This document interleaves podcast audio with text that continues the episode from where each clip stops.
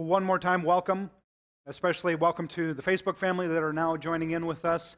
And if you have not taken advantage of pulling out your phone, I encourage you to do that right now. And again, just simply text that word river to 715 953 4060. If you're joining us on Facebook, you can uh, jump in on that as well. And so let us know you're here. Let us know you're worshiping with us. And that way we can make sure you get all of the Easter eggs lined up, ready for what's coming up this Holy Week.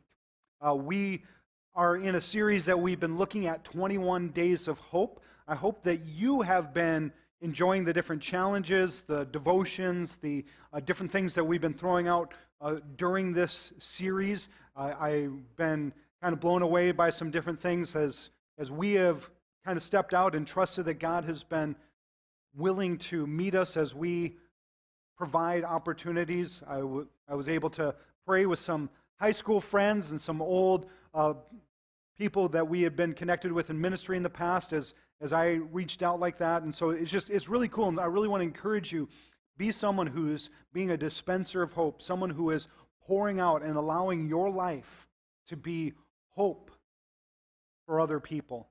That people could see the hope of Jesus through what you're doing. Now, last week, I asked you how many of you have hope for the future?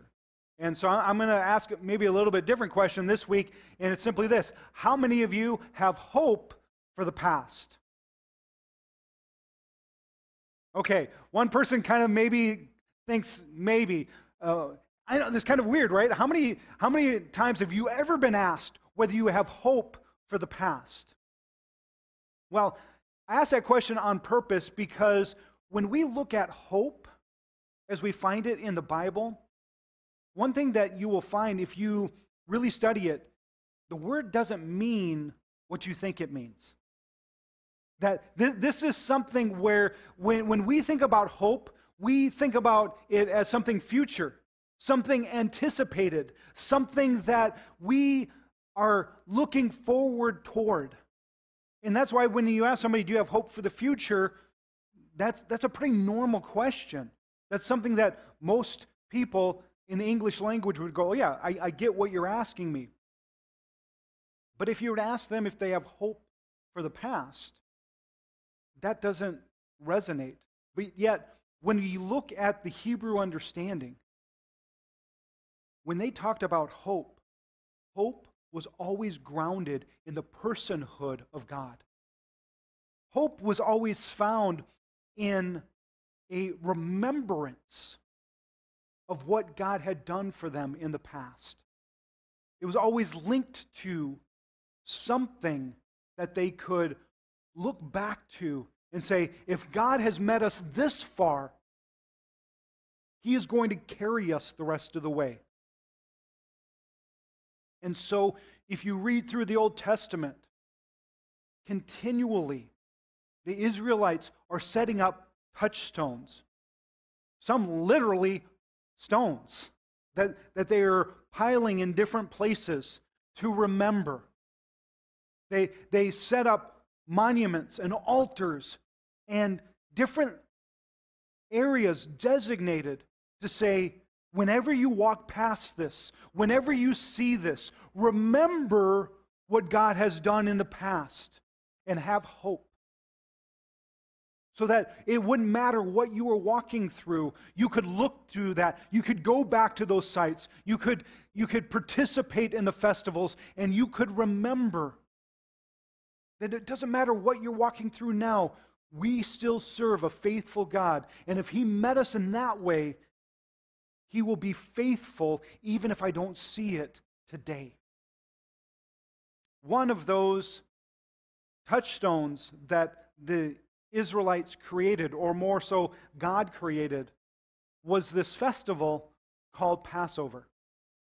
As I mentioned already, Passover actually began last night.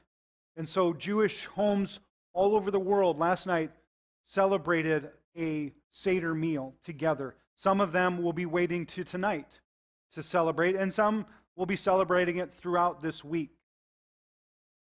But it is a meal with a purpose. It is a meal where they sit down And there's different symbols that are provided. There's different items that are on the table. There's different foods to be eaten. And all of them are there to remind the people of Israel God brought them out of Egypt. That while they were slaves, God had mercy on them. And He broke the yoke of slavery. He carried them out of Egypt. He parted the Red Sea and He provided for them manna for 40 years. And during the Passover meal, there's all of this remembrance and there's all of this beauty and there's all of these things. And so I'd really encourage you, if you've never had the opportunity to go and sit in on a, a Seder, find one. I mean, I don't know how many of them are available in person this year, but hopefully next year there will be a little bit more opportunity. I, am hoping someday in the future for us to be able to provide one here at the church because there's just there's some deep and powerful meaning. And I think we lose a little bit even of what was happening during the Easter week, what, what's happening in the passion of Christ when we don't understand the fullness of what they were doing. As a matter of fact, it was this very meal that we look to as we celebrate the Last Supper.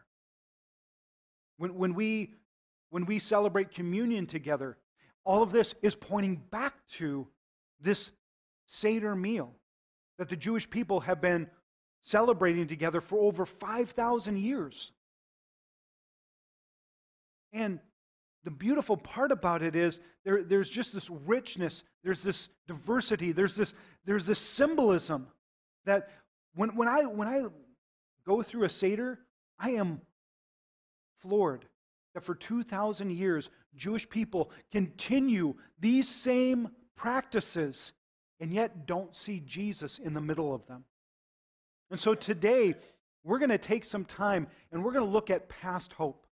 We're, we're going to look at how God, in the past, put these things for us to see.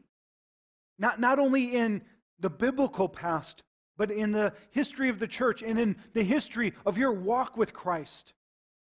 And so I want to encourage you during this message and during this week to find ways to anchor your hope in the past of what God has done for you and what God is planning to do. And so we are going to be reading from the book of Mark this morning. This is significant because Mark was a, a, a young man who decided, I want to write down the story of Jesus. And Mark had two very unique privileges that I think we would, we would look at and go, wow, it'd be worth getting to know Mark if you could. Mark was friends with Peter. Peter, the disciple, you know, the one who talked too much and was always you know, sticking his foot in his mouth. Mark was actually discipled by Peter. And, we believe that the Gospel of Mark is heavily influenced by Peter helping Mark understand this is what it was like to walk with Jesus. The other thing is that most ancient historians believe that it was in the home of Mark. His parents were wealthy, and historically, people have pointed to Mark's parents as the people who hosted the Last Supper, who hosted that Passover meal. It was also in that same home where it is believed that on the day of Pentecost, the Holy Spirit was poured out. And so we're getting to hear from a young man who was probably right there in the room, maybe even serving them as he is recounting for us these men sitting around a table, hearing Jesus as he's walking through the Passover meal, and then he adds some new elements. And so I want us to go ahead and stand for the reading of God's word here this morning. We are going to be looking at Mark chapter 14, and we'll be reading from verses 22 through 25. Again, Mark 14, 22 through 25, and I'll be reading today out of the New Living Translation. And this is how it reads As they were eating, Jesus took some bread and blessed it, and then he broke it into pieces and gave it to his disciples, saying, Take it, for this is my body. And he took a cup of wine and gave thanks to God for it. He gave it to them and as they drank it, and he said to them, This is my blood, which confirms the covenant between God and his people. It is poured out as a sacrifice for many. I tell you the truth. I will not drink wine again until the day I will drink it new in the kingdom of God. Let me pray for us. Jesus, we thank you. We thank you that our hope is found in you. And that while we have a blessed hope, we have a future hope that we are looking forward to, we have confidence in that hope because what you have done in the past. And so today, as we look back on this holy account of use serving your disciples this Passover meal. I pray that we would see the richness and the fullness of it, and that we would once again remember what you have done and allow it to change what we hope in. We love you, Jesus, and we pray these things in your name. Amen. Well, before you see it, why don't you wave at a person or two? Let us know that you're excited to be worshiping with each other. If you're online, let us know you're here. Uh, put something in the chat.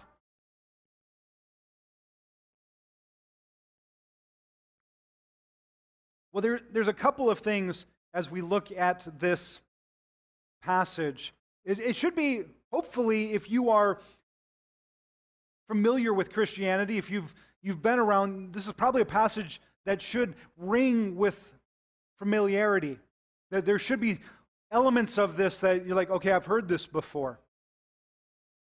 But I'm hoping that today, as we look at it, you're willing to look at it from some fresh eyes. And, and maybe you're not familiar with this, and maybe you've never been a part of a, a communion service in the past. I just want to say, welcome. We're glad you're here. And I, I hope it's just as meaningful for you as it is for those of us who have participated in communion many times in the past. But there's a couple of things that we understand. Again, if we're talking about the past, it's about memory, it's about remembering what God has done. And the first thing that I want us to focus in on today is I want you to remember that you are healed. I want you to remember that you are healed. Jesus, he, he took a piece of bread, and, and we read in verse 22 says, As they were eating, he took some bread and blessed it. And he broke it into pieces and gave it to his disciples, saying, Take it, for this is my body. Now, we read that, and again, if we're removed from the Jewish culture, that doesn't, that doesn't seem too out there. I mean, again, if you're a Christian, okay, we've been doing this for thousands of years. Why, why is that significant? Well, it's interesting because when they did it back then, and when Jews still do it today, they typically have three pieces of this flat matzah bread. And whenever they go and they take that bread, there's always three pieces, and they always take from the middle. Kind of speaks of Trinity. In the middle piece, they always grab and they lift it up. And they break it. Then they take one piece and they wrap it in a special cloth. And then they hide it someplace in the, in the house. Later on in the meal, that comes back and it's resurrected. And then this piece is the piece that is passed around, the broken piece from the center of the three. This piece is passed around. And Jesus is saying, Take and eat this bread because this is my body. And for thousands of years before Jesus, and for thousands of years since Jesus, Jewish believers celebrating this meal have been eating bread from the middle loaf that is bruised and pierced and striped. I have to wonder if any of those Jewish men, as they were eating this meal, and as they thought back days later to Jesus being beaten, if they remembered Isaiah 53, the story of the suffering servant. I have to wonder if, if it caught on to them at that moment that as they were holding that bread, that bruised, crushed, pierced, striped bread, when Jesus said, This is my body, if these words meant something a little bit more to them, where Isaiah the prophet, again, talking about the suffering servant who was coming, saying that people will despise him, people will look down on him, people will think that he is cursed, but he's really cursed for us. And then he writes these words in verse 5 He was pierced for our sins, bruised for our guilt. He received our punishment so that we could be whole. And inside his stripes, he will heal us. That, that's the JRV, the Gerald Rico version. Uh, I, I, actually went to the ancient Hebrew and, and, and, and pulled out these words because I, I wanted to make sure that we were seeing the depth of it. I mean, for, for whatever reason, I couldn't find a translation that used all of those same words. They, they, they all mix them out in and out, they, and it, it's there this piercing, bruising, crushing stripes.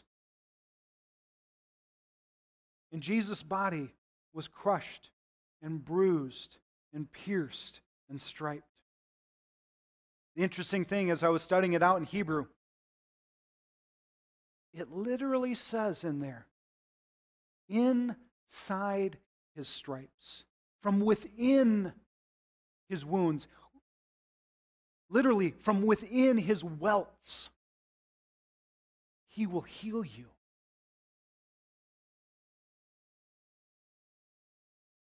As we go into Holy Week, as we prepare for Easter, let's remember we're healed because he was broken, we have healing. Because he allowed himself to be bruised and pierced and striped, we have forgiveness for our sins. We have been made whole.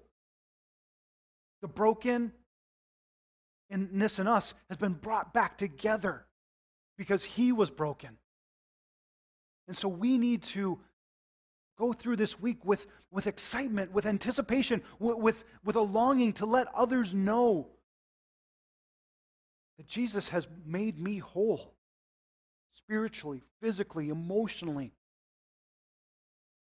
And that anything that I am lacking in, I can turn to Jesus. And in his stripes, I can find continual healing for my soul, continual healing for my life.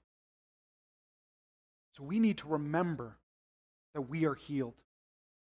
Another thing that I think is important that we remember this Holy Week as we prepare for Easter is that we need to remember that you are held.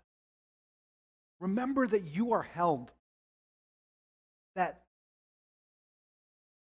what Jesus has done has brought us into a relationship with Him. We recognize that not only did he take the bread, but he also took a cup. And again, the cup, this is something that they've been doing for thousands of years. What he was doing was not that different, except for if you read all of the passages surrounding it, it says, at the end of supper, he took the cup again. So there were certain times when you were supposed to drink from the cup, but Jesus set up a separate time. And then it was at that time, as he lifted up the cup one more time, we read, And he took the cup of wine, gave thanks to God for it. He gave it to them, and he drank from it. And he said to them, This is my blood, which confirms the new covenant between God and his people. It is poured out as a sacrifice for many.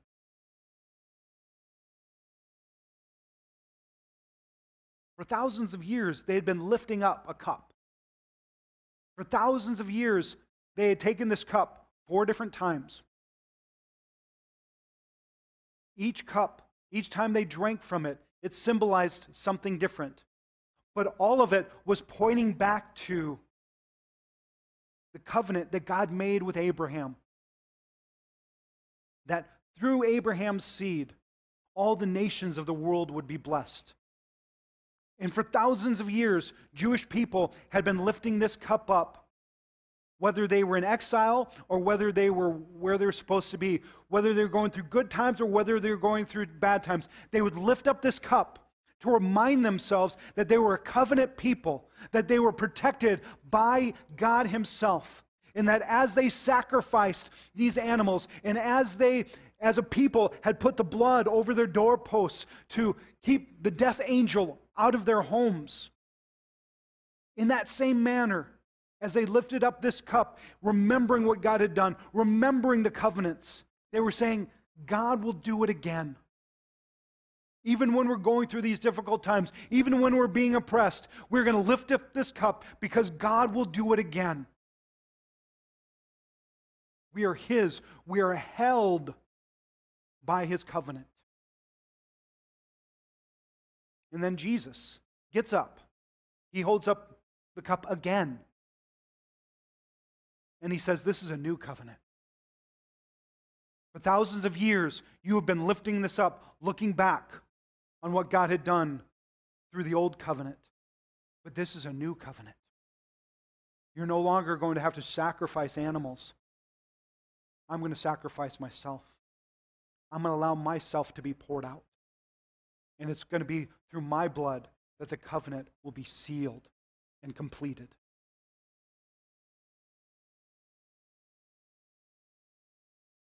Again, if you follow the Holy Week calendars, today is actually Palm Sunday. Today is not really supposed to be the day that we're celebrating the Last Supper. That's usually reserved for Thursday or for Friday. But I felt like there was so much in this meal that we had to at least touch on so we could have hope in the past. And there is a Old Testament passage that will get read over and over today in churches all over the world. But what I find interesting is they stop at a certain place and they don't go any farther. Yet there, there's so much deep imagery in this passage. It was a, a passage by the prophet Zechariah. And Zechariah was talking to a people who were dispersed. He was talking to a people who were in prison, who were, who were removed from the land that they loved. And he was trying to help them understand there's still hope. And so we read in Zechariah 9, starting in verse 9 Shout, daughter of Jerusalem, see, your king comes to you, righteous and victorious, lowly and riding on a donkey, on a colt, the foal of a donkey. He will proclaim peace to the nations. His rule will extend from sea to sea, from the river to the ends of the earth. As for you, because of the blood of my covenant with you, I will free your prisoners from the waterless pit. Return to your fortress you prisoners of hope. So today we are celebrating around the world Palm Sunday. And people look at that and they see this and they remember that it was prophesied that the Messiah would come to Jerusalem riding on a colt. But why was he coming? He was coming to proclaim peace to the nations. I, have never read it out of the New International Version, or at least if I have, I couldn't remember it. I love the fact that they highlight the river there, right? That, that, and what do we pray almost every Sunday? That, that God's presence would go from the river to the ends of the earth. But then in verse 11, I don't know why we don't talk about this one a little bit more. It's because of the blood of my covenant with you that I'm going to do this. And then he's talking to these prisoners. And he's saying, I'm going to set you free. But even once I set you free, you will remain prisoners of hope. That, that word, prisoners, is a very unique Hebrew word, which specifically means a prisoner who is wrapped by a rope. And the word hope there is a very unique Hebrew word that means hope. And it also means rope or cord. It's the same word that was used when it talked about the prostitute Rahab who led down the Israelite spies from a cord. She let down the cord, she let down hope. And so here, Zechariah, inspired by the Holy Spirit, is saying, You are prisoners, surrounded, wrapped up, tied up with the hope of God. The faithfulness of God is all around you. You are held by his hope. You are held by his character. You are held by the covenant promises. You are held together because God is going to protect you. It doesn't matter what you're walking through right now, God has you completely in his hands. In a blog post I read from this uh, psychologist, Dory Halbert, the name of the blog post was Hope is a Rope. She wrote this A connected relationship with God is like grasping onto a, a strong rope. We can cling to and depend on Him even when we can't see the next step. I need to rest in God, trusting that the issues I'm facing are part of what God is using to transform me. Are you going through a difficult season right now? Has it been a hard year? H- have you suffered through the pandemic, through whatever else is going on? Hold on to God. Grab a hold of that lifeline, grab a hold of that rope, and realize that you are a prisoner of hope. That, that if you've called upon His name, He wants to surround you with hope and allow that hope to be something that gives you life, that gives you purpose, that gives you a sense that He is with you. Remember, whatever you're going through, remember that you are held. And finally, I want you to remember this week that you are holy. We are celebrating Holy Week. And I know it's easy to put the focus on Jesus because it should be there. It's easy to focus on his sacrifices because we should be focusing on that. But we also need to remember why. Why did he sacrifice himself? Yes, it was to forgive us. Yes, it was to heal us. Yes, it was to demonstrate the fact that we are held by his hope but it was also to redeem a people. It was also to bring about a new kingdom. Throughout his ministry, Jesus was proclaiming, I have come so that you may know the kingdom of God is near to you. And then in verse 25, he says, I tell you the truth. I will not drink wine again until the day I drink it new in the kingdom of God. As he's anchoring their hope in the past, he's helping them to realize I am continuing, even through this sacrifice, to make you into a kingdom. I'm continuing to make you into a people. I'm continuing to turn this ragtag group of fishermen, these, these crazy Wisconsinites, I'm continuing to turn you into a holy people, a royal priesthood,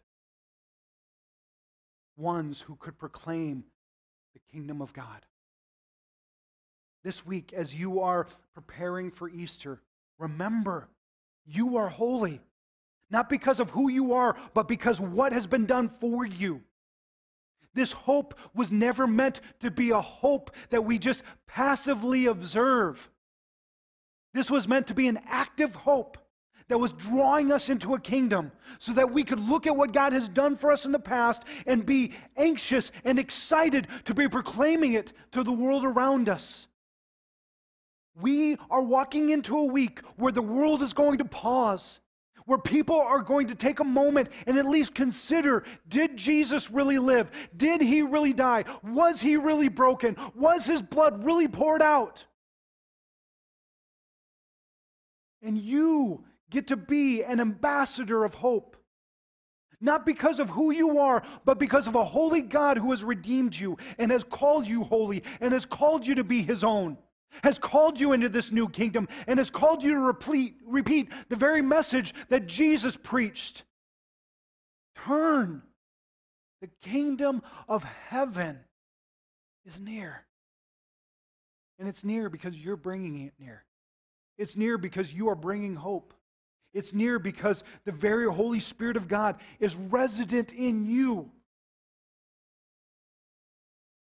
And you get to reach back and touch the past. You get to reach back and look at how He brought wholeness to your brokenness. You get to reach back and realize that through His blood you are held. And you get to extend that hope, that rope to someone else this week. Let's, let's not forget that we are healed. Let's not forget that we're held. Let's not forget that we're holy. And let's actively participate in the hope that God wants to spread this Easter season. So, as I've encouraged you last week, and as I will encourage you again this week, spread some hope. You get to extend that rope this week. You get to help other people see that scarlet thread And so, here, if you are looking for some ideas, pray for someone. Be praying that you could be an agent of seeing someone find hope. For the rest of this week, pray for three people who are far from God. And pray dangerously by saying, God, how can I speak into their lives? Tell someone. Take this week and tell someone about hope. You, you could tell them any number of things, but three things that I think are really easy that you could do. You can tell someone about what God's doing in your life. You can tell someone about what God's doing in your church. You could tell someone that God loves them. And then finally, invite someone. For me, this is not just about filling our seats on Easter Sunday. This is about inviting people into your story. Don't, don't just invite them on Sunday if you're not willing to invite them farther along. Invite them into your story. Invite them, let them know about what God's doing in your life. And be willing to listen to the Holy Spirit when, when He prompts you to say, would you like to be a part of this faith journey with me? Invite them into the Easter story. If God allows it, pray that you would be given the opportunity to lead someone to Christ this week. I don't know if it'll happen, but I know it won't happen if you don't pray for it, if you don't step out in it, if you don't invite people, if you don't reach out. We are holy people called to take this hope to more and more. If you, if you need some reminders, I, I really want to encourage you. If you haven't already joined our 21 Days of Hope, you can do that right now. You'll be behind on the 21 days, that's fine. But every day you'll get an email or a text message from me just saying, hey, let's not forget. And for those of you who are getting the emails, let, us live those out. Let's, let's actually initiate the things that we're being challenged to do so that more people could find hope through us. So at this point, I want to take a moment and I want to remember. And so I'd invite you to go ahead and stand. Worship team is coming up, and we're going to celebrate by singing one more song. But we're also going to celebrate by remembering. And so, if you have not already received your communion cup, raise your hand high, and uh, we'll make sure someone gets one to you.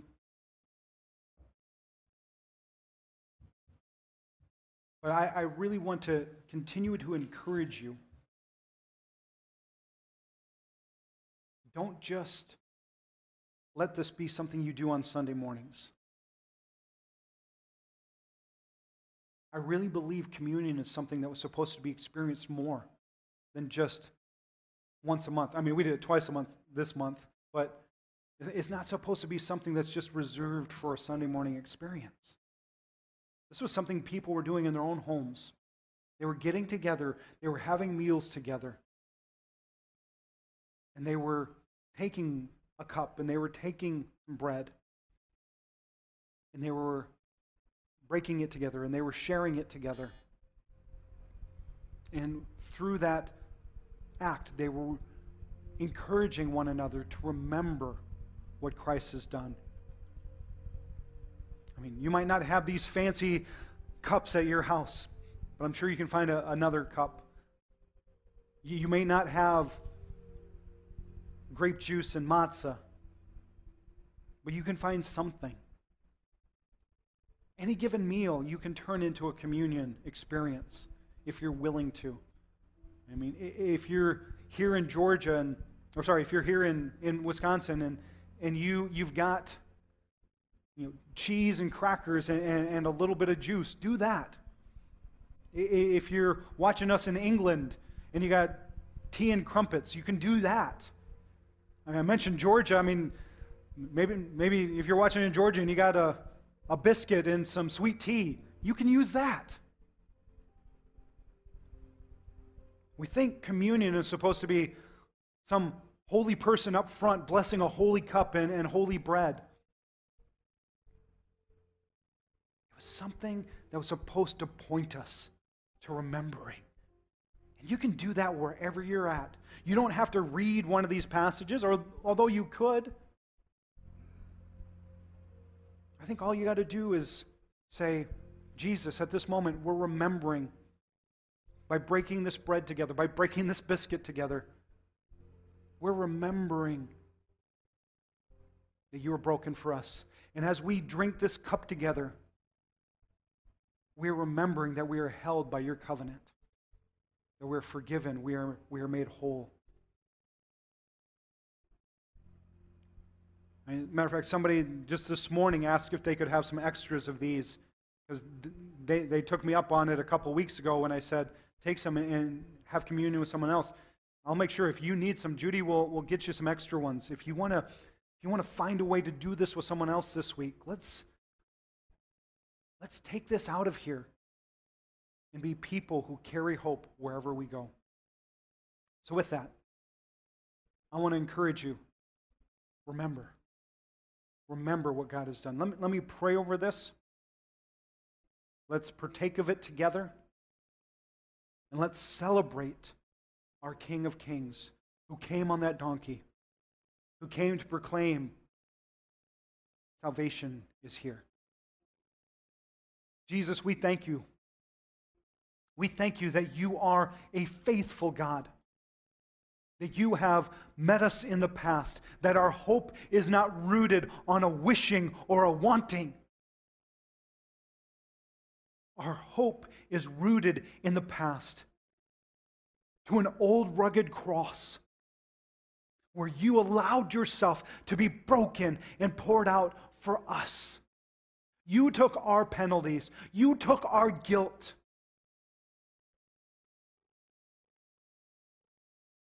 And by your stripes, within your wounds, we have found healing.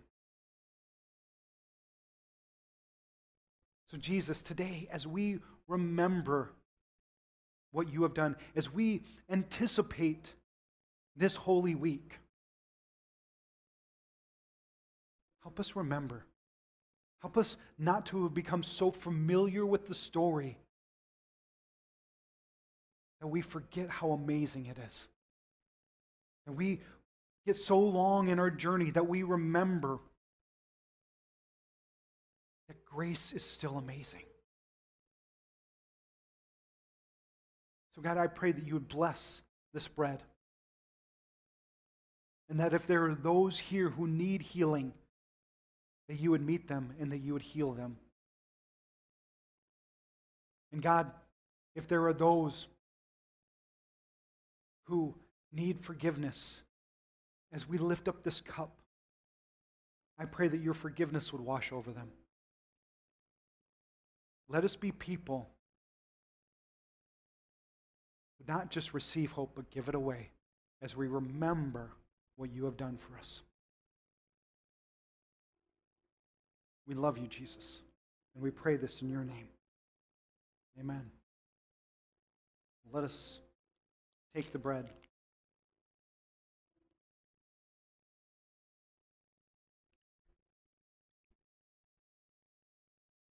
And also the cup.